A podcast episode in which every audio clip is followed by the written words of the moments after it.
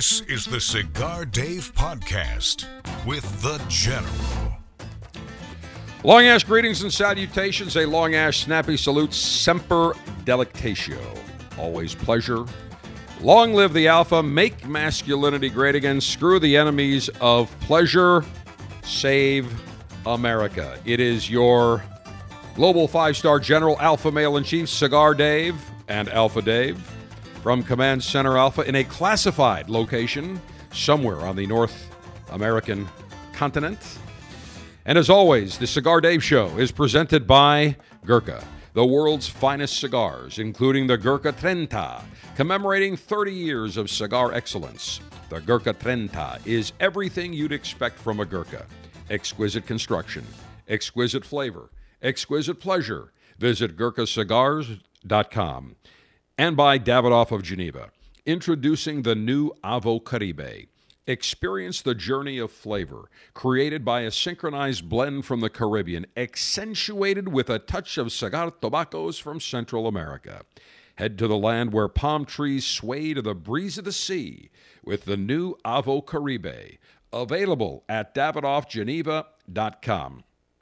Well, I had the opportunity several weeks ago to visit many cigar manufacturers down in the South Florida region. When you look at the two meccas of cigar manufacturing, cigar headquarters, certainly you've got to be looking at Miami, South Florida, and the cigar city of Tampa. But Miami, South Florida, certainly a large mecca right now. So I had a chance to stop at uh, maybe about six to eight manufacturers. I talked to the folks over at Gurkha and Plasencia, Alec Bradley, Perdomo, stopped at El Titan de Bronze in Little Havana on Calle Ocho. Everybody telling me the exact same thing. Business is brisk. People want cigars. But like every other industry that is undergoing supply chain issues, same thing is happening with cigars. Now, the good news, it is not as bad as other industries. In fact, many of the manufacturers have caught up getting boxes, getting labels, getting bands, getting uh, cellophane, getting whatever they need. The biggest thing, though, is going to be raw materials cigar tobaccos. The good news is, as opposed to the cigar boom 25 years ago, 27 years ago, when everybody was caught off guard, they didn't realize the giant boom. Even though there was a cigar renaissance going on, they didn't re- really foresee that there would be such an explosion in the popularity of cigars. So at that time, they didn't have the tobacco, they didn't have the fermented aged tobacco. The difference is today, all the manufacturers are sitting on, most all manufacturers are sitting on large inventories of proper aged fermented cigar tobaccos. In fact, when I was talking to Nick Perdomo, and Nick and I go way, way back. In fact, when Nick was just, I think the first time he came to visit the cigar city of Tampa on my on the original show called Smoke This was in, I would say, in fall of 1995. And at the time, his entire cigar inventory consisted of one humidor with about 50 cigars. That's a true story and our good mutual friend Jack Bennington of Bennington Tobacco down in Longboat Key, Sarasota, introduced me to him and he said nick is got this boutique cigar we're carrying it and uh, you should meet him and we did and nick and i have been friends ever since going back geez now about 27 years. But nick and i uh, and arthur kemper as vp we spent a lot of time in nick's office smoking some great cigars smoking some new blends they're working on and, and talking about what's going on. But a number of years ago he invested in a very unique a bit of farm machinery that automates the entire cigar tobacco planting process. It, it was a very expensive piece of equipment that they can load on the back of a flatbed truck so he can take it to any of his farms. It has increased efficiency and yield in exponential numbers. So it takes the seed, plants the seed, gives it the right amount of water and nutrient and then and, ro- and and you just keep going straight down in rows and what they found is their yields are up about 35%. So I'll never forget about 15 years ago I'm in Nick's office and his factory manager calls and said, "Look, we got the final harvest in. we are up 30% in yield. So next year, Nick, what I'll do is we'll just plant 30% less. And Nick said, No, no, no, stop. I want you to plant even more next year. If we're getting 30% more yield, let's plant 30% more seedlings. The result Nick is sitting on tremendous inventories of aged tobacco, many of the other manufacturers as well. So that is the good news. Demand is through the roof. Why? Everybody tells me when I see them, why is it that I can't get this cigar? Or I can't get my other favorite cigar. And I'm, I'm going into retailers, and you're seeing that there are open boxes with no cigars. Or in many cases, what a retailer will do when they are out of that particular cigar, they'll just close the box because they, they want to make sure that people understand they still will carry that cigar when it comes in, but that just they are out of inventory right now. Why is that? Well, at the beginning of the Wuhan virus pandemic, when everybody was locked down, people were working from home, offices were closed. What happened? Why did cigar demand explode? Well, if you're working in an office that's non smoking all day, you don't have the time to smoke a cigar. But if you're working at home, you're working on your computer, if your job allows you to work from home, you're outside. And remember, when the Wuhan virus hit, initially it was starting right around the spring when the lockdown started, March, April. So in many parts of the country, the weather was warming. So people could work from home. Many cigar connoisseurs were working on their computer outside, in their in their the patio, on their in their veranda, outside on their porch, or they were in their man cave. In some cases, they had a cigar lounge or a bar they were working from. And instead of smoking one, two cigars a week, now they could smoke one cigar a day. Some people, two cigars a day. So the demand increased. Now, talking to every cigar manufacturer, they said that they don't believe that demand will decrease, but they're seeing a leveling off. So we're seeing numbers now along the time of the initial cigar renaissance, the cigar boom, back around 1996, 1997, 1998. And after that initial cigar renaissance, the number of people that smoked cigars remained pretty steady. But what happened was, instead of being 450 million cigars, premium cigars a year imported in the United States, it started to decrease. Came down to 400, then 370, then around leveled right around 330 340, 350 in that category, in that in that range. Still far far greater than the number of cigars imported 5 years prior, 10 years prior. I remember Stanford Newman, may he rest in peace, the second generation family member that ran J.C. Newman Cigars, who told me there was a time when the only people smoking cigars were old men. There weren't any young people that were coming in to sample cigars and enjoy cigars. And he said that changed. That changed right around 1995, 1996, 1997. Whereas before it was only old people smoking cigars, old men. Now all of a sudden you had college age students smoking cigars, men in their 20s, 30s, women smoking cigars. And we still see that to this day. But all the manufacturers said we have, we're catching up. We see a leveling off of demand. So we're not seeing that exponential 30. I've talked to some manufacturers that said they were up in, in from 2020. Uh, 2000 looking at 2020 compared to 2019 they were up like 40 50% and then they said the following year 2021 to 2020 so the year we're in now they're seeing 30% increases. They said that is starting to level now. A healthy cigar industry is great for everybody. Plenty of cigar tobacco inventory, aged tobacco is healthy for every manufacturer. And the ability to get great cigars, aged cigars, is great for every consumer. Now, one uh, uh, item I do want to get to while I was at El Titan de Bronze visiting Sandy, who oversees El de Bronze. They're up to about a dozen rollers now, and they've expanded. They had one small little area, then they've expanded to a second, now a third. And so Sandy and I were smoking some various blends that she said, Look, I, I always create these blends with some of my rollers, and we try to create different things. And so she gave me some to try. So I smoked several of them. And there was one in particular that I absolutely went crazy for. And she told me what the wrapper was, and I said, Sandy, I want to do the same blend, but I want to change the wrapper. I won't tell you what the wrapper I'm going to change it from and the wrapper I'm going to change it to because I want to try it first. But I said, Sandy, what I would like to do is, how many of these cigars can you make? She said, General, very limited. She said, if I can make 5,000 cigars of these, that would be almost way more than I could probably even handle, but I could probably do 5,000 cigars. 5,000 cigars, maybe 500 boxes of 10. But she said, I can't guarantee it. Probably 2,500 to 3,000, maybe 5,000. I said, Sandy, if this blend turns out the way I think it will, I'm going to buy them all. And we're going to sell them to our cigar connoisseurs and our alphas. Very, very limited.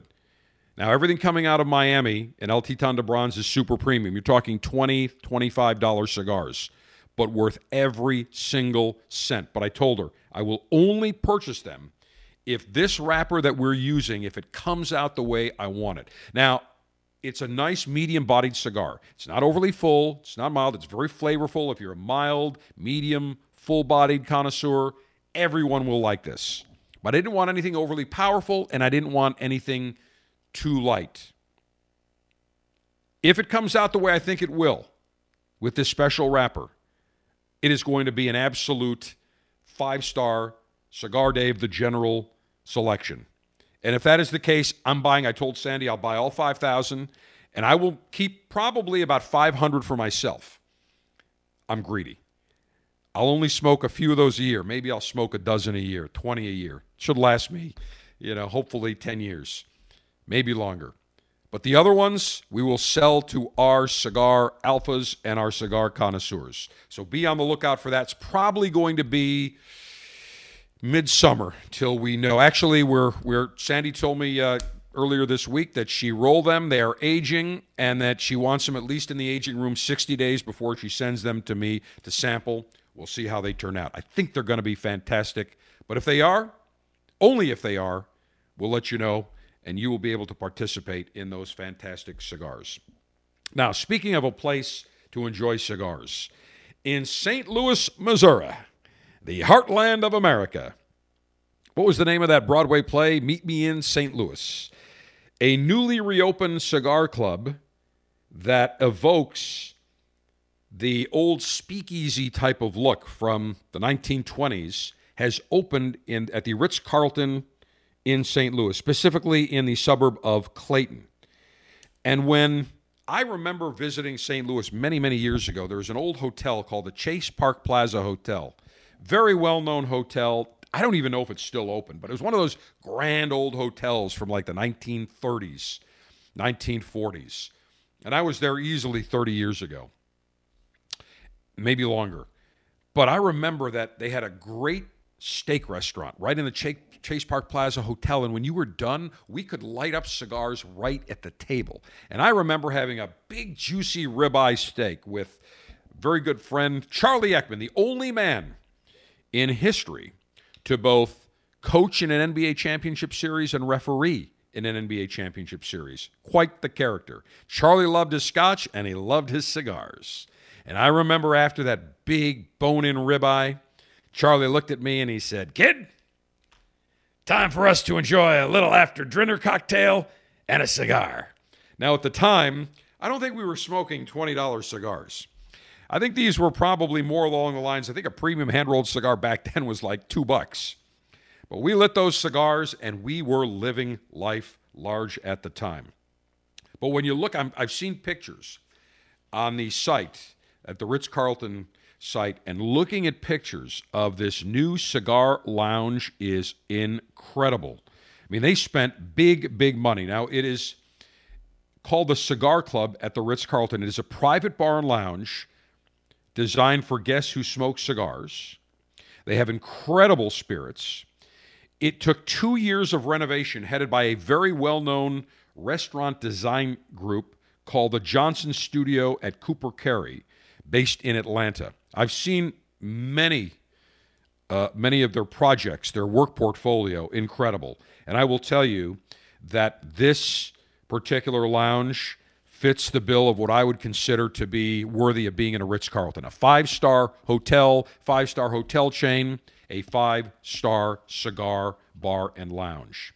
In fact, in September, the studio, the Johnson Studio at Cooper Carry, won the 2021 Hospitality Design Award for the bar and lounge design, which speaks volumes. This is you're being judged by your peers. And so when this goes in front of other interior designers and space planners, this thing wins. That is absolutely huge. So it was a major renovation.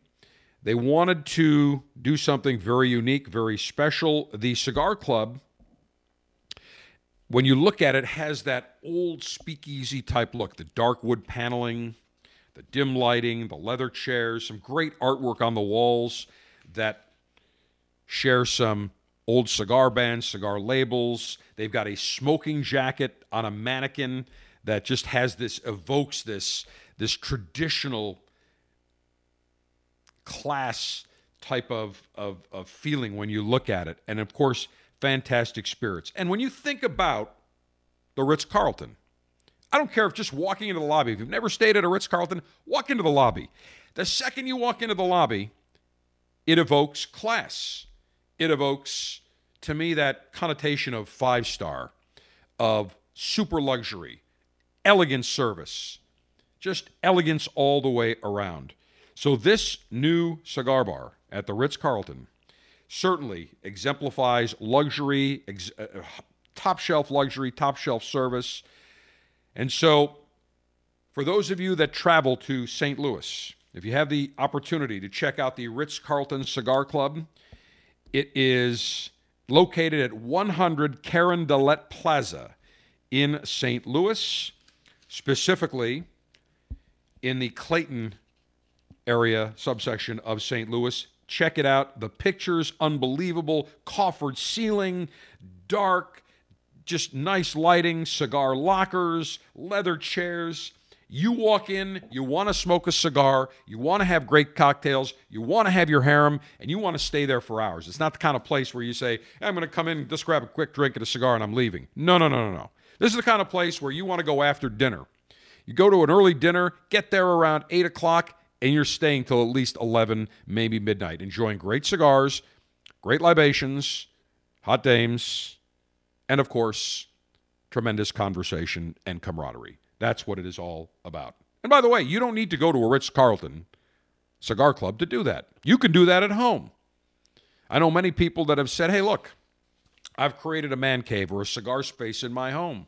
Doesn't have to be big, doesn't have to be overly fancy, but it's a place where you can go in and you feel it's your little cocoon, if you will, where it's your alpha cocoon loaded with everything that exudes alphaness cigars and spirits, big screen TV to watch your favorite sports. If you want to have a pull there for your harem to entertain you, hey, be my guest. There's no right, there's no wrong when it comes to creating your own man cave. Now, I have always stated that we have to be on alert for the enemies of pleasure. The first time I believe I ever spoke about the pleasure police was around 1998. Now, the first three years that I was the presenter of this show. The term pleasure police never came up. You could smoke in restaurants, you could smoke in bars, you could smoke outside, you could smoke on golf courses. There wasn't excessive taxation. We didn't have these enemies of pleasure breathing down our throats, trying to take away our pleasure at every turn. And the first time I remember speaking about the pleasure police was around 1998 when in California there was a proposal to eliminate smoking in indoor facilities, indoor buildings, including restaurants. And I said we've got to be very careful because when you let a cockroach into your home, you let one in, the next thing you know, you're going to have five. Then you're going to have 10, then you're going to have a 100. The key is never let the cockroach in the house.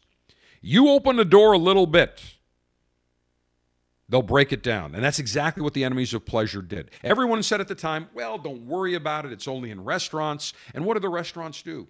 They all spent and invested money in creating very comfortable, covered outdoor dining areas where you could smoke your cigars. And everybody was happy. Consumers were happy. The pleasure police seemed to be happy. Everybody was doing just fine. In fact, I'll never forget, I uh, was traveling in California before it really became the People's Republic of California. I'm staying at the uh, Hyatt Hotel in Aviara. I was there for a Super Bowl for a big golf tournament, and there was a great group of restaurants. There was, I think, a, a Japanese sushi restaurant right across the way. I mean, literally 20 feet away. It's in the same complex as the Hyatt in La Jolla. And then there was this Italian restaurant. So one day I go to have Italian. It was lunch, and I figured I'll have a salad, whatever. And I see they've got an outdoor smoking area. And I said, as I walked in, I said, Oh, is that outdoor patio cigar friendly? They said, Absolutely is. Please help yourself. So, of course, I ordered my nice salad and whatever I had at the time, and I lit up a cigar. And about, I don't know, five minutes after I lit up the cigar, guy comes out, and, you know, he's wearing the chef, the chef outfit and everything. And he said, You know, I had to come out come out of the kitchen because I saw you light up that cigar, and I just right now I can't wait to light one up. And I said, well, you don't have to wait. I got plenty of them. And I, of course, I opened up. I had my uh, my my cigar pouch. I said, here, go ahead, have a few cigars or have them for later. So we started talking, and next thing you know, I became friendly with him. And we started talking. I said, uh, you know, I host this show called the Cigar Dave Show, all about cigars and the alpha male lifestyle. He's originally from Brooklyn, and I tell him I'm from Buffalo, and we hit it off. I live in Tampa. The next thing I know, he says, you know, I'll be right back. Comes back a minute later. He said, I told my sous chef he's got everything taken care of. We're winding lunch down. I'm going to join you. Great. Next thing I know, about two hours later, after about uh, several nice cocktails, and he says, Look, I got something I want you to try. We got to sample this. And then he tells the guy in the kitchen, Hey, I'm working on this dish. Let me know what you think. I was there for about three hours. Felt like I was there for five minutes. And we're enjoying cigars. And he says, Listen, I'm thrilled that at least I could build this patio. I had to go to my landlord here. They were very accommodating. We've got a nice area here. There's about a dozen tables. And he said, I'll tell you, I get no blowback whatsoever from any of my patrons that want to sit outside. We tell them, hey, it's cigar friendly. So people will light up cigars. They're like, yeah, no problem. That's fine. Everybody has no issue with it. He said, we're doing great. Our cigar connoisseurs are happy.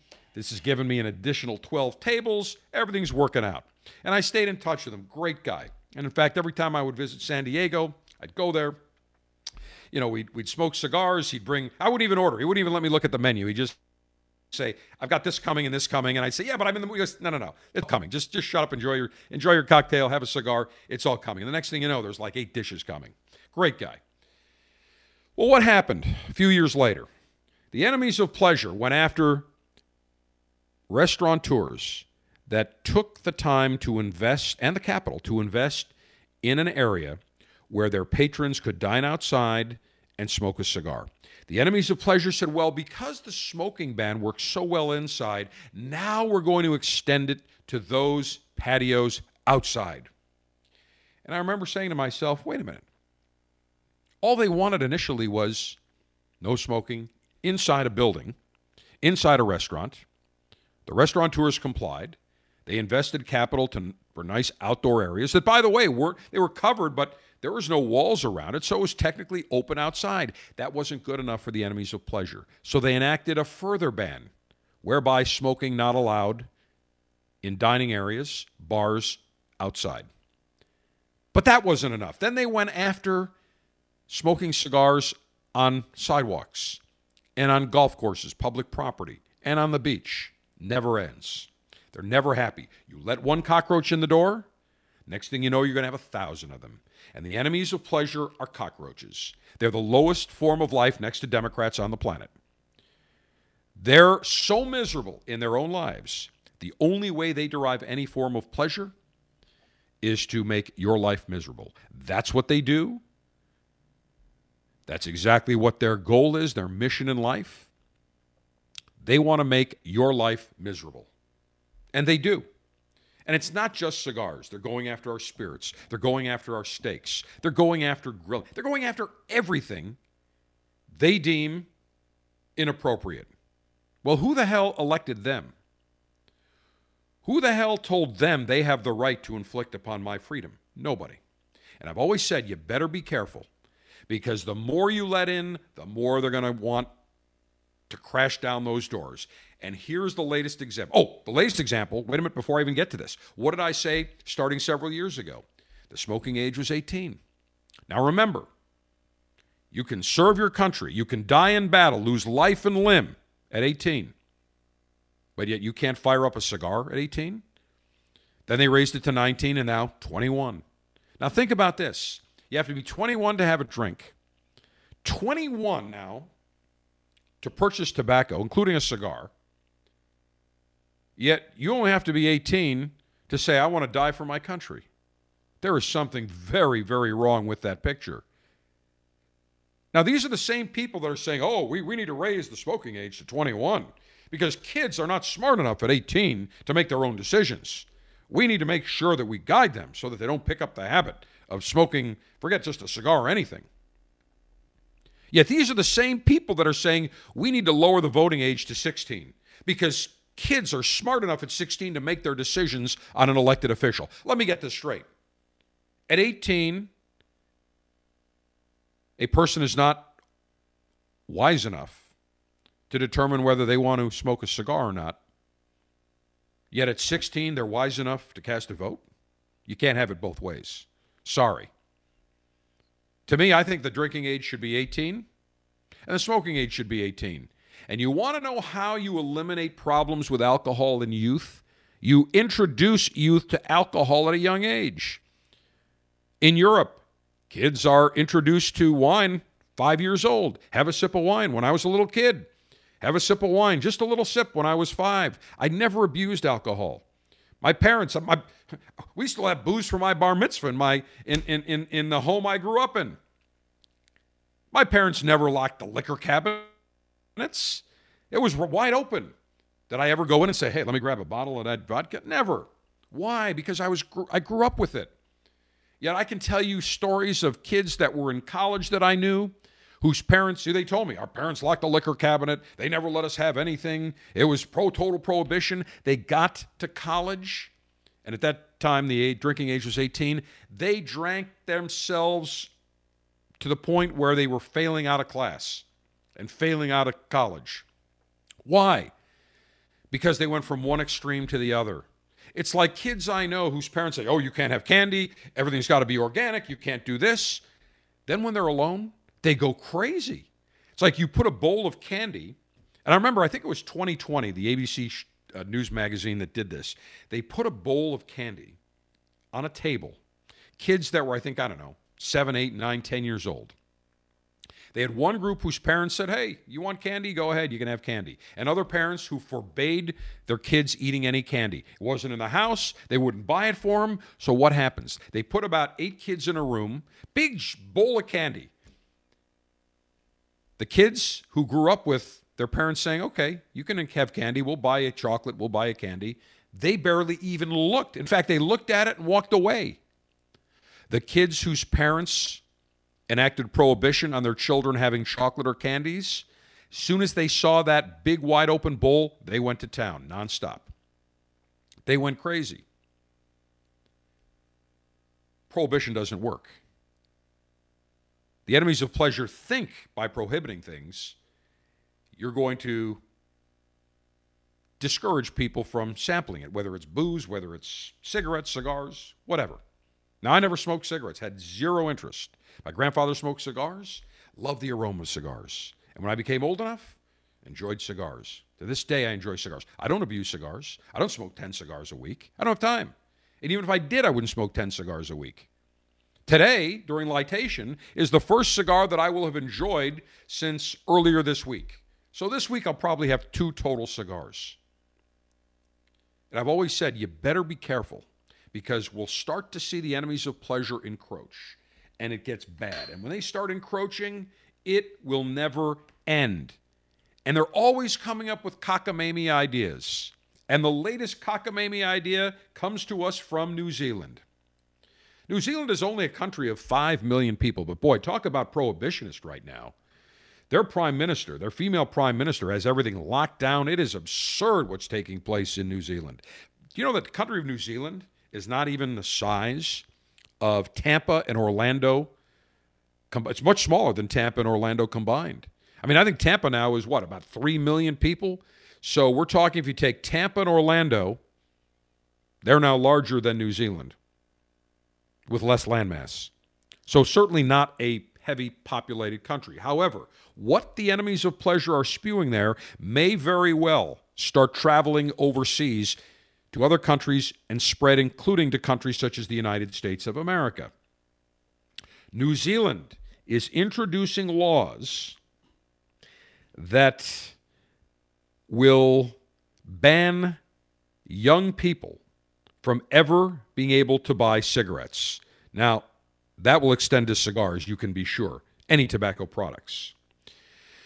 So, what will happen is people that are age 14 when the law comes into effect will be banned from purchasing cigarettes, not until they're 18 or 21, but forever.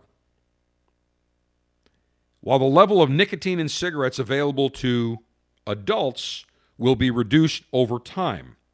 The number of retailers allowed to sell cigarettes and tobacco would also be dramatically cut. Now, currently in New Zealand, they require plain packaging. If you buy a box of cigars, all you see is a plain paper box. There's no artwork, there's no design, just massive warning labels, huge taxes on cigarettes and tobacco. And the government says more is needed. New Zealand Associate Minister of Health, Ayesha Verrall, said smoking is the leading cause of preventable death in New Zealand. So, therefore, these, this new law must be enacted. We want to make sure young people never start smoking. So, we'll make it an offense to sell or supply smoked tobacco products to new cohorts of youth. Let me explain this one more time. This law Let's look at it towards cigars. If, if you are age 14 right now or younger, you would never be able to legally purchase a cigar. You would never be able to legally be gifted a cigar or given a cigar. It would be permanent prohibition on any person now 14 or under. So if somebody today is 13, when they turn 18 or 21, whatever the legal smoking age in New Zealand is, they would not be allowed to purchase that tobacco product. It would be a lifetime prohibition. I'm sorry. The enemies of pleasure have gone way too far and are going too far. And of course, the enemies of pleasure say, well, more people, less people are smoking cigarettes. We need to do more, faster to reach our goal. Now, they'll tell you that excise taxes have had a great effect now, what happens if everyone tomorrow in New Zealand, the United States, or anywhere around the world says we're going to stop smoking completely? Whether it's cigars, cigarettes, vape, whatever, pipes. You know what would happen to the budgets of countries around the world and states, municipalities? All those excise taxes gone. Now, the enemies of pleasure say, well, that's our goal. We, we, we, we want to eliminate smoking. Well, what happens all of a sudden when there's no more of that excise tax revenue? Where are they going to go after it? They're going to go after those of you that enjoy drinking sugared drinks, caffeinated drinks, alcohol spirits. They'll start taxing cheeseburgers and wings. Mark my words, if you think they're going to stop at excise taxes just for tobacco and cigars, you better think again. The measures would make New Zealand's tobacco laws the most the world's toughest. Just behind Bhutan where cigarette sales are completely banned, and I would assume cigar sales as well. Now, the legislation in New Zealand is going to be introduced to Parliament in June with the goal of making it to law by the end of 2022. Now, if you don't think that the enemies of pleasure, the pleasure Nazis, are looking to New Zealand and will say, hey, they enacted it there, let's try it here. Mark my words, it's coming. My fellow cigar connoisseurs, my fellow alphas, it is coming and we must be ready. The Cigar Rights of America must be ready. The Cigar Association of America must be ready. And most importantly, you, as a cigar connoisseur, must be prepared and ready to protest, to fight against what will hap- surely come to the shores of the United States. Think about this. your 14 year old son. Maybe one day you want to have cigars with him, have a cocktail. If this were enacted in the United States, never could that happen. And if you gave him a cigar, you would be violating the law. And I'm sure they'd say, oh, it's punishable up to uh, $10,000 and a year in prison. Sure. Let the murderers out. Let the rapists out. Let the violent criminals. But heaven forbid you give your son a cigar under this new legislation. One year in the in the in the hoosh If you don't think it's coming this way, you better think again. I'm forewarning you. December 11th, 2021. Mark my words. When it gets passed in New England or, or in New Zealand, the enemies of pleasure will propose that here in the United States. It's going to happen. Not a matter of if, just a matter of when. We are forewarned. We must be prepared. We must not allow that right, our right to enjoy a fine cigar, to be ever taken away from us. And I'll tell you another right that will never be taken away from us, and that is the right to absolutely enjoy and spread the cigar gospel and enjoyment by conducting the International Cigar Litation and Litation Ceremony. Gurkha is known for creating the world's finest cigars. And to celebrate the 30th anniversary of the Gurkha brand being launched in the United States, the blenders at Gurkha created the Gurkha Trenta.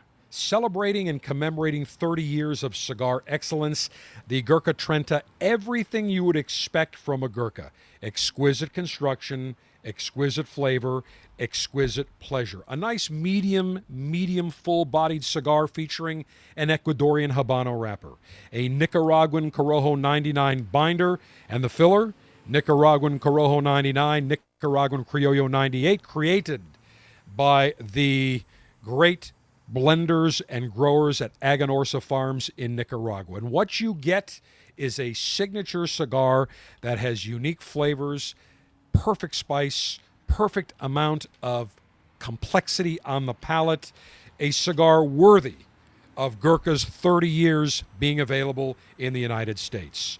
Try the Gurkha Trenta today.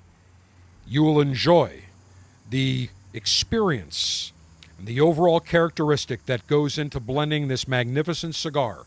A beautiful Nicaraguan puro worthy of being called Gurkha Trenta. With an unlimited and secure supply of pleasure sticks available for the general to enjoy, it's time for National Cigar Lightation Maneuvers. During my visits down to South Florida, I stopped to see Jim Colucci at Gurkha Cigars and the entire team over at Gurkha. Now, last summer, at the Premium Cigar Association trade show, they introduced a new line of cigars called the Gurkha Revenant. Revenant is a creature that returns from the dead to the living realm to take revenge on those who wronged them in their previous life. And so, the Gurkha Revenant, kind of a cool name, was launched, introduced, I should say, last summer, last July. Started shipping in September, October. Comes in two different lines, both manufactured at Tabacalera El Artista in República Dominicana. There's the Revenant Corojo and the Revenant Maduro. Now, I've selected the Maduro, but let me tell you about the Revenant Corojo first, because I've sampled both of them and they're both fantastic. Corojo wrapper over Cameroon binder and fillers from Nicaragua, Dominican, and broadleaf. Meanwhile, the Revenant Maduro uses a Mexican San Andrean Maduro wrapper from the Turrents. We love that wrapper. And I'm looking at this cigar. It's square pressed, beautiful, dark, shiny, oily wrapper. Mm, sweet. I could just eat this cigar. Now, interestingly, the binder is Cameroon with fillers from Nicaragua. They use a Dominican T13 hybrid, which is a cross between a Dominican Criollo 98 and Piloto Cubano, and they also use some broadleaf, so you get a little bit of sweetness. Two sizes a 5x50 Robusto and a 6x54 Toro, which I have just pulled out. Suggested retail 725 for the Robusto, 750 for the Toro. Great price, great looking cigar, great packaging. But it's very interesting because initially, Ram Rodriguez, who was the man behind the El Artista factory, Tabacalera El Artista in the Dominican Republic, went to Jim Colucci and said, I want to maybe incorporate some Cameroon. And Jim said, Look, the problem with Cameroon, it's tough to get, and the yield on it's terrible. And if we use it for a wrapper, it's just going to be, we're going to price it way out of what we want to do. And so Ram said, Wait a minute. Let's see if we, I want to experiment with it, whether it's in the filler, whether it's in the binder. Let's see what happens. Well, sure enough, they came up with the Maduro blend. Absolutely magnificent. Phenomenal. Again, dark, chocolate. chocolatey, almost looks like a dark chocolate wrapper. Really hard square press, which is what I like. Almost a rectangular press. Feels great in the hand, almost feels like a wafer. But a beautiful looking cigar. Great aroma. The Gurkha Revenant Maduro now available. That's what I will enjoy today. Cigar altering and highly sharpened leaf exposing device. All right, self sharpening double edged stainless steel guillotine ready for action. Maximum BTU flame throwing and heat producing apparatus. Uh, you can listen to that flame. Now, this is looks like a Bunsen burner. I picked this up when I was at Alec Bradley. They import and uh, and distribute these very unique looking lightation devices. They look like a Bunsen burner. You there's a little mechanism, almost like a little rod that you turn, and then you press the button. And again, if you're ever in a bind and you need to like grill hot dogs or something, honest to God, you could seriously just put a hot dog or a piece of meat on top of this thing, and it would cook it. Very unique way to light the cigar. I think these things are about 50, 60 bucks, something like that. Holds a ton of butane. So I said, I'm out, you know, guys. One of them's not working anymore. I've had it forever. Need a couple of more. They said, General, no problem. And so I'm well stocked and I'm going to use this. From Alec Bradley, I don't even remember what the official name of this is. I call it the Bunsen burner. But if you go to your retailer and say, hey, I'm looking for that Alec Bradley distributed unique lightation device that looks like a Bunsen burner, they'll know what, you're ta- what I'm talking about and what you're talking about. So that's what I'll use today. Cigar, Cigar pre-lightation checklist complete. No faults detected. Area clear of all enemies of pleasure. Approval to go throttle up in three, two, one. Perfect cut. Let me go ahead and toast the foot of this cigar. Here comes the lightation of the Bunsen burner. Big flame. And again, I am not placing the cigar directly into the flame. I'm allowing heat to cause combustion. So I'm going to toast the foot of the cigar. And the first thing I want is the wrapper, the outer wrapper, to be heated first because we want the wrapper to burn just ahead of the filler. Toasting it gently. Again, we don't want to scorch the cigar, we want to toast it. We don't want to stick that cigar right in that massive flame. Hold it at about a 45 degree angle, and I'm just turning it. Excellent. And now I'm going to puff and rotate. Mmm, great draw. Mmm. Getting a dark chocolatey espresso note right off the palate, right off the bat. Beautiful. Mmm. Mm-hmm. Taking our time. Mmm. Now, let me blow on the foot of the cigar. Perfect. Even amber glow. The one thing about this Alec Bradley Bunsen burner kind of lighter, it, excuse me, it lights your cigars perfectly right from the get go. You don't have to spend, you know, oodles and oodles of time uh, to light a cigar. It does a great job because it's got a big, massive, wide flame. So let me take several puffs of my Gurkha Revenant Maduro, seven and a half bucks. Great price. Mm. Smooth. Hmm. Big winner, no doubt about it. I need a special accompaniment to this Gurkha Revenant Maduro. I have just the accompaniment, and there's a very good reason. Scotch, bourbon, and beer. Commence thirst quenching libationary maneuvers. Well, this week marked two birthdays of the Rat Pack. And we think about the Rat Pack Frank Sinatra, Dean Martin, Sammy Davis Jr. I mean that, baby. I mean it. Sammy, baby. Sammy was great. All three guys were great. Sammy Davis, Wednesday, would have been 96. And tomorrow, the chairman of the board, Frank Sinatra, Francis Albert Sinatra, would be 106. So, to celebrate his birthday, we are going to enjoy his favorite spirit, Jack Daniels, number seven Tennessee whiskey. Let me tell you the story about how Frank Sinatra came to be a big Jack Daniels admirer. Jack Daniels in 1947 was not a big spirit. It was primarily in the South. Nobody knew Jack Daniels, wasn't really known across the country, certainly not across the world. But one of the sales reps for Jack Daniels gave Frank a bottle of Jack Old Number 7. And the rep was Italian. And of course, he and Frank hit it off. That was in 1947, his first sip of Old Number 7. At the time, he called Jack Daniels the nectar of the gods. And after that, that's all you would see Frank Sinatra with the nectar of the gods, Jack Daniels, JD. In fact, in every one of his contracts. You know, it's interesting. You go back at some of the contracts of Frank Sinatra and Dean Martin, uh, Don Rickles, you know, the entertainers back in the day of what they wanted in their dressing room. It was pretty simple. Frank Sinatra had, I think, several bottles of water, a, a an outbound dial telephone because there were no cell phones at the time, three hand towels, I think a hanger for his, uh, several hangers for his, you know, jackets, and then a bottle of Jack Daniels, a bucket of ice, four glasses. That's it. Today, you see, there's 20 pages. I got to have M&Ms, but only green M&Ms, no yellow M&Ms. I got to have the peanut M&Ms. Can't have the regular M&Ms. The riders you see in these contracts are absurd. Back then, they knew what they wanted. Life was very simple. Now, today, to honor Frank Sinatra, I'm going to raise a glass to him, but I'm going to do so with what I call the Frank's Way libation. Because Frank Sinatra had a very specific way that he enjoyed his Jack. Three rocks, two fingers of Jack Daniels, and a splash of water. He called it the 321. All right, so here we go. We're going to have three rocks.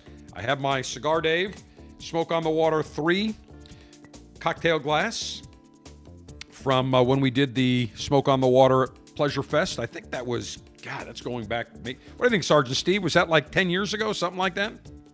Something like that, yeah. It's yeah, going way back. Hard to believe. I've lost track of the time on that. So one, two, three. All right. Now I've got the jack. Now remember, when we say two fingers, you don't stick your fingers into the bottle. No.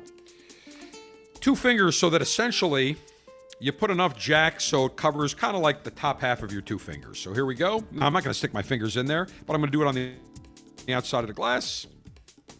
There we go. Tighten that up. Okay.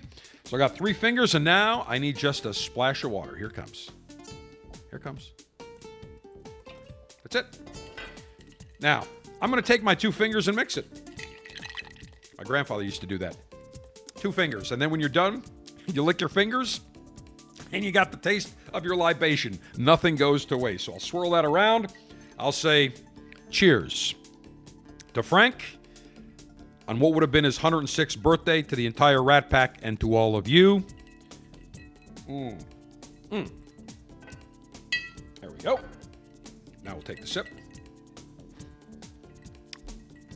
I've got to tell you, there's something about three rocks, three ice cubes. I don't know what it is. But you know what? I'd always drink it neat. Three rocks now. Take another sip. Mm. Oh, is that ever good? Now I need the puff of my Gurkha Revenant. Mm-hmm. Mm. Outstanding. All right. My Gurkha Revenant Maduro is lit. My Jack Daniels Frank's Way libation is poured and enjoyed. The International Cigar Litation and Libation Ceremony has officially ended. But the good news is we're going to have loads more time to enjoy this fantastic cigar and this spirit. Avo Cigars has just launched the newest addition to the Avo Syncro series entitled the Avo Syncro Caribe. Fourth line in the Avo Syncro series, it is centered around the concept of tobacco synchronization. They incorporate the diversity, complexity, and compatibility of cigar tobaccos from the Caribbean and Central America to create a natural harmony, a Caribbean soul, a very dynamic cigar. It uses natural distribution. What does that mean? The proportions of the cigar tobaccos on any given plant perfectly matched in the blending process. So what you get is a Dominican wrapper. You get filler tobaccos from Nicaragua a binder from Ecuador that are matched absolutely perfectly. The taste, a lively, dynamic, harmonious flavor profile of Caribbean flavors, aromatic spices, some complex cocoa, a beautiful medium bodied cigar with subtle sweetness resembling tropical fruits. The flavors, rhythm, and lifestyle of the tropics are encapsulated in the new Avo Syncro Caribe, available now at your cigar retailer or DavidoffGeneva.com.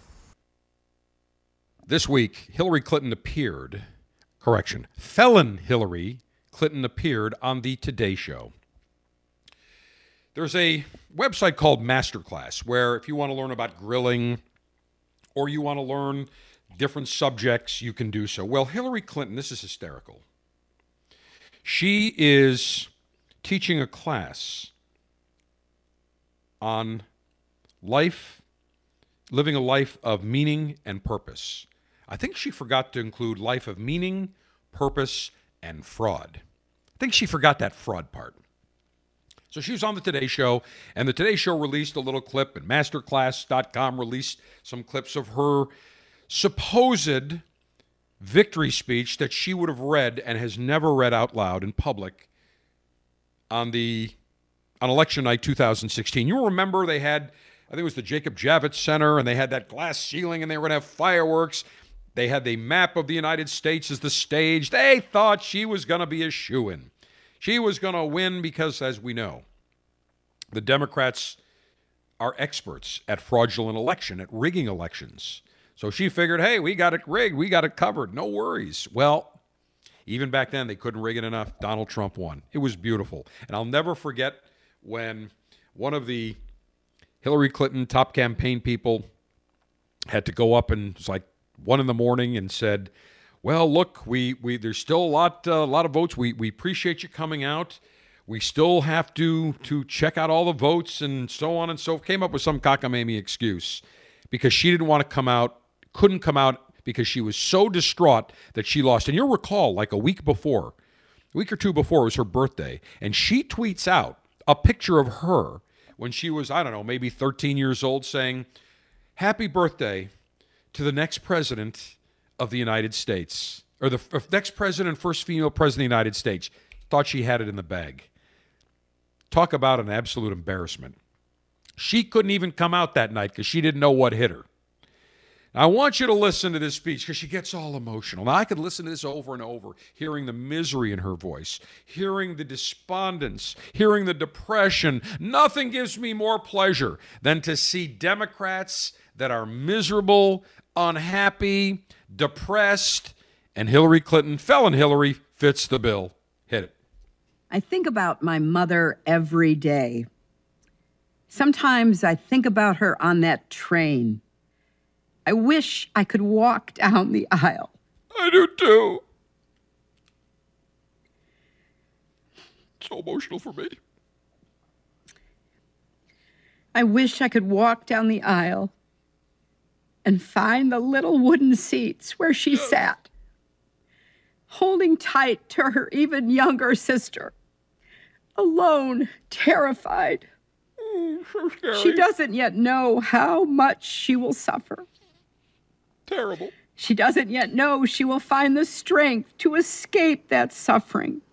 That is still a long way off. Oh no. The whole future is still unknown. And she stares out at the vast country moving past so her. So vast. I dream of going up to her and sitting down next to her, taking her in my arms and saying, Look at me. Listen to me. You will survive. Yes. You will have a good family of your own. and three children. And as hard as it might be to imagine, your daughter will grow up and become the President of the United States. That didn't happen. I am as sure of this as anything I have ever known. Not so fast, Hillary. America is the greatest country in the world. Yes, because we didn't elect you. And from tonight going forward, together, we will make America even greater than it has ever been With for Donald each Trump. and every one of us. Thank you. God bless you. And may God bless America. Oh, I'm so depressed listening to Felon Hillary because she should have been the president of the United States and it was stolen from her. I could listen to that all freaking day. Listen to her cry and be emotional and have a nervous mental breakdown during her master class. It is such so beautiful to see a Democrat, especially Hillary Clinton, be so miserable and depressed. It's just it's it's a beautiful thing. In fact, I say I'll raise a glass to that. Let's say cheers. Cheers to the misery of all the Democrats and Felon Hillary. Mm. Hmm. Yes. The mere fact that she would come out with this bullshit speech afterwards, five years later, is just again, it's all about Hillary Clinton. It's never about anybody else. It's all about her. She didn't give a shit about this country. She didn't give a shit about you or me. She didn't give a shit about keeping jobs in the United States. She didn't give a rat's ass about outsourcing our jobs. She cared about one thing blatant power to say, I am the President of the United States. I'm entitled to it. Just like she thought she was entitled to be this New York State Senator. She was a carpetbagger. But New York State overwhelmingly Democrat.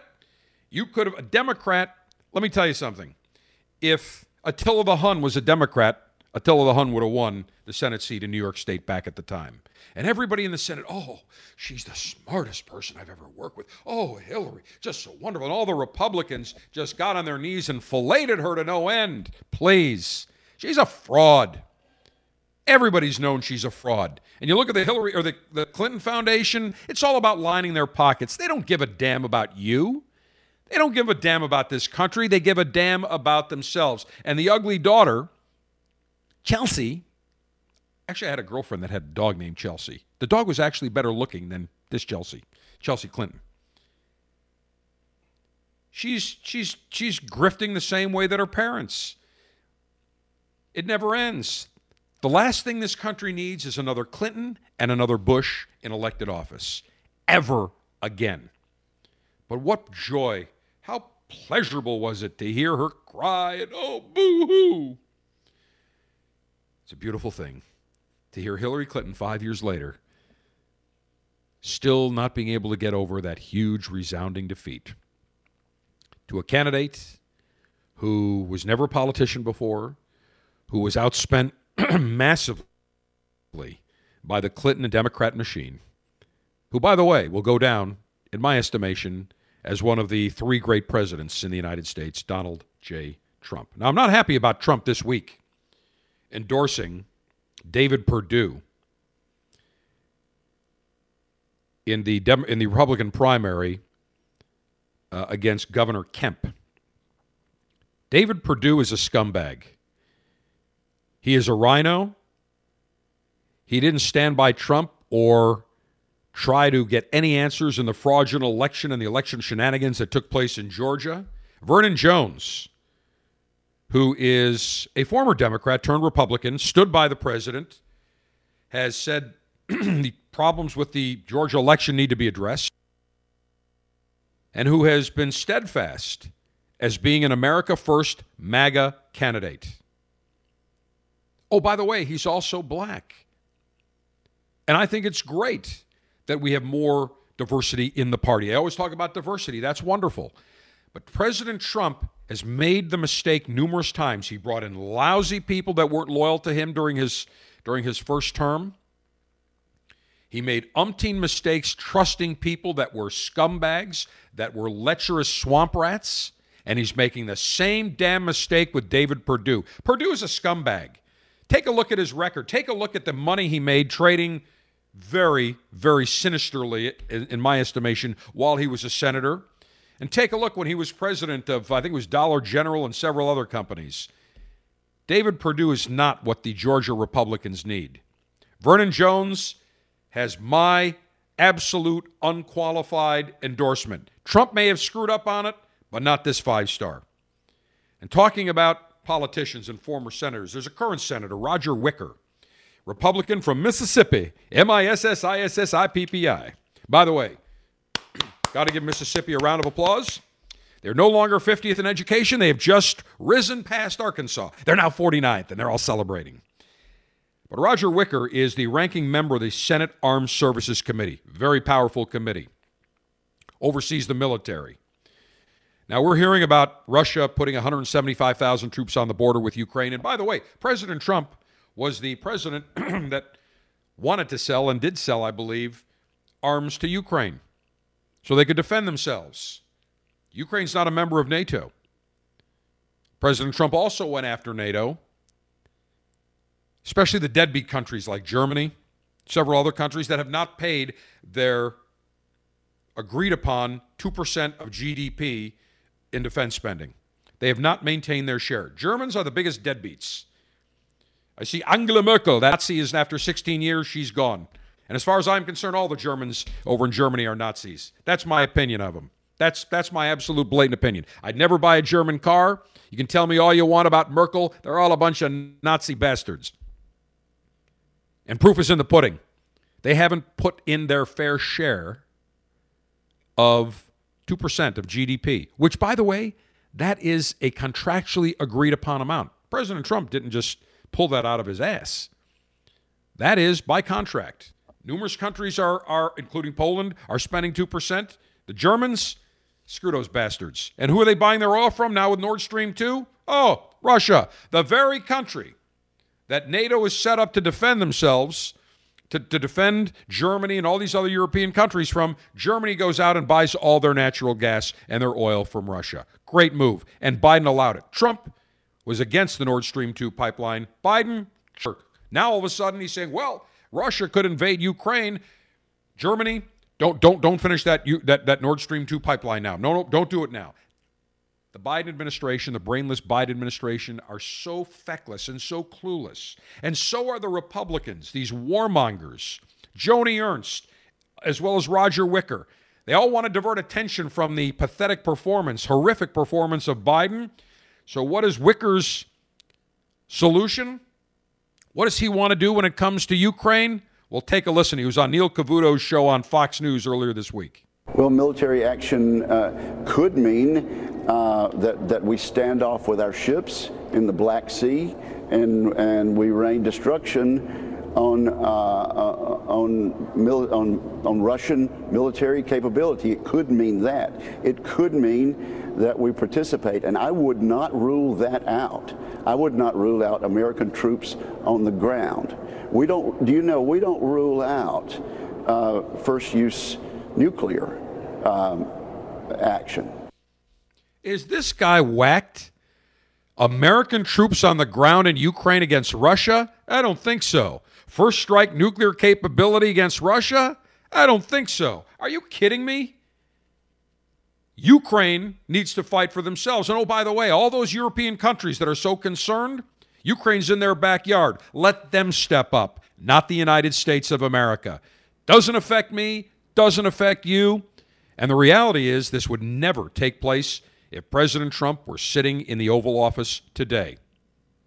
Under Biden, who's weak, Biden uh, uh or uh, uh, uh, Vladimir Putin and Xi Jinping, they're testing Biden left and right. They know he's a feckless, weak beta. Trump, they wouldn't go near that border. And if you think we're going to send our men and women to the border in Ukraine to fight, to lose life and limb, think again. Screw these warmongers. Roger Wicker, get that son of a bitch out of office. I don't give a damn if he's a Republican or not. Any any Republican or any Democrat or any member of Congress that encourages us to send American troops to Ukraine to fight, call him a cab for a one-way ticket out of town, out of the country, out of the universe. Joy Behar. Now, first of all, to me, the mere fact that she's named Joy, that is deceptive advertising. Her name should be Misery or miserable J- uh, Behar because she is such a miserable person at every turn. Goes after Trump, goes after any Republican, but Democrats, oh, they're all wonderful. Now Biden is feckless. The Democrats are turning on him. Independents, uh, independents have turned on him. Republicans forget. But I just saw amongst independents, Biden now has, I think, a 28% approval rate. He is so far underwater. He's toast. He's finished. And so, what does Misery Behar blame? The media. Take a listen. People are not picking up on the good stuff. I believe that that's because the media is not portraying him as a winner. The media's job is not to portray him as a winner or loser, it's to report the facts, which they don't do. And by the way, the reason the media doesn't portray Biden as a winner is because he is a loser. He's losing at the border. He's losing on inflation. He's losing the economy. He's losing in every uh, losing in crime. Every single aspect of American life has gotten worse under brainless Biden. He's feckless. He's mentally incapacitated. But yet it's the media and by the way, we all know that the libstream media props him up 24/7. But even they can't hide the fact that he is feckless, he is clueless, and that his numbers are in the tank. It's amazing. I didn't hear Joy Behar saying, "Geez, when all those uh, uh great uh, uh, economic numbers came out, why didn't the why didn't the libstream media call President Trump a winner? Because everywhere we looked, the economy was booming, everything was humming along." Another fraud, another phony. Speaking of phonies, lastly, finally, on this edition of the Cigar Dave Show, Santa uh, or uh, Sanna Marin, who is the Prime Minister of Finland. She's 36, and I have to tell you, she absolutely would qualify to join my harem as an honorary member. Needs a little bit more up top, a little more rackage and stackage, but very attractive. 36. Well, she has apologized because on Saturday in Helsinki, she went out clubbing. We're going to the club, baby. We're going to the club in a VIP in a club her foreign minister tested positive for the Wuhan virus. And of course, everybody has their contact tracing there apparently in Finland. And so what happens? She actually goes out to the club till I think, I don't know, 3 or 4 a.m., having a good time. Hey, she's 36. Why not? Witnesses said she stayed at uh, the Butcher's Club, which is a you know big dance club, till 4 a.m. Hey, why not? Have fun. She's hot. She's 36. One problem, she didn't bring her phone. So as soon as it was detected that her foreign minister tested positive and she was a close contact, they tried to text her and tell her she's got a quarantine. But she didn't have her phone. She left it at home because she went to the club in the VIP. Now, let me ask you a question. Are you telling me that the Prime Minister of Finland has no security or people around her that have a phone that can say, hey, uh, Madam Prime Minister, you got an urgent call here. You tested positive for the Wuhan virus. No, no, no. She's going to go to the club leave her phone at home. She initially was told she didn't need to isolate because she was vaccinated, but she missed the text advising her to do so. So, critics going after her judgment for not isolating until testing negative. Now, remember, the hypocrisy runs deep and runs wide. It's okay for them to go to the club. And it's okay for them not to isolate. It's okay for them to not mask up. But everyone else, you got to mask, you got to isolate. No, you can't live your life. The hypocrisy is absurd. Enough of the mask mandates, enough of the vax mandates. Next week, I'll probably do a special Bold Alpha. A lot of information now coming out about that vaccine in terms of number of miscarriages with women. Now in Israel, they're going to a fourth vaccine. No thanks. No boosters for me. I'll do a special Bold Alpha next week all about the Wuhan virus. It's been a while, a lot of new information that's come up. So make sure that you subscribe to our brother podcast, Bold Alpha. Just do a search wherever you get your podcast. And by the way, make sure you subscribe to the Cigar Dave Show and give us a five star rating. Cigar Dave, the general saying, Mayor Humidor always be full, Mayor Cutter always be sharp, Mayor Ashby extra, extra long, Semper Delectatio. Always pleasure. Long live the Alpha. Make masculinity great again. Screw the enemies of pleasure. Live it up and go Bills whack the Buccaneers.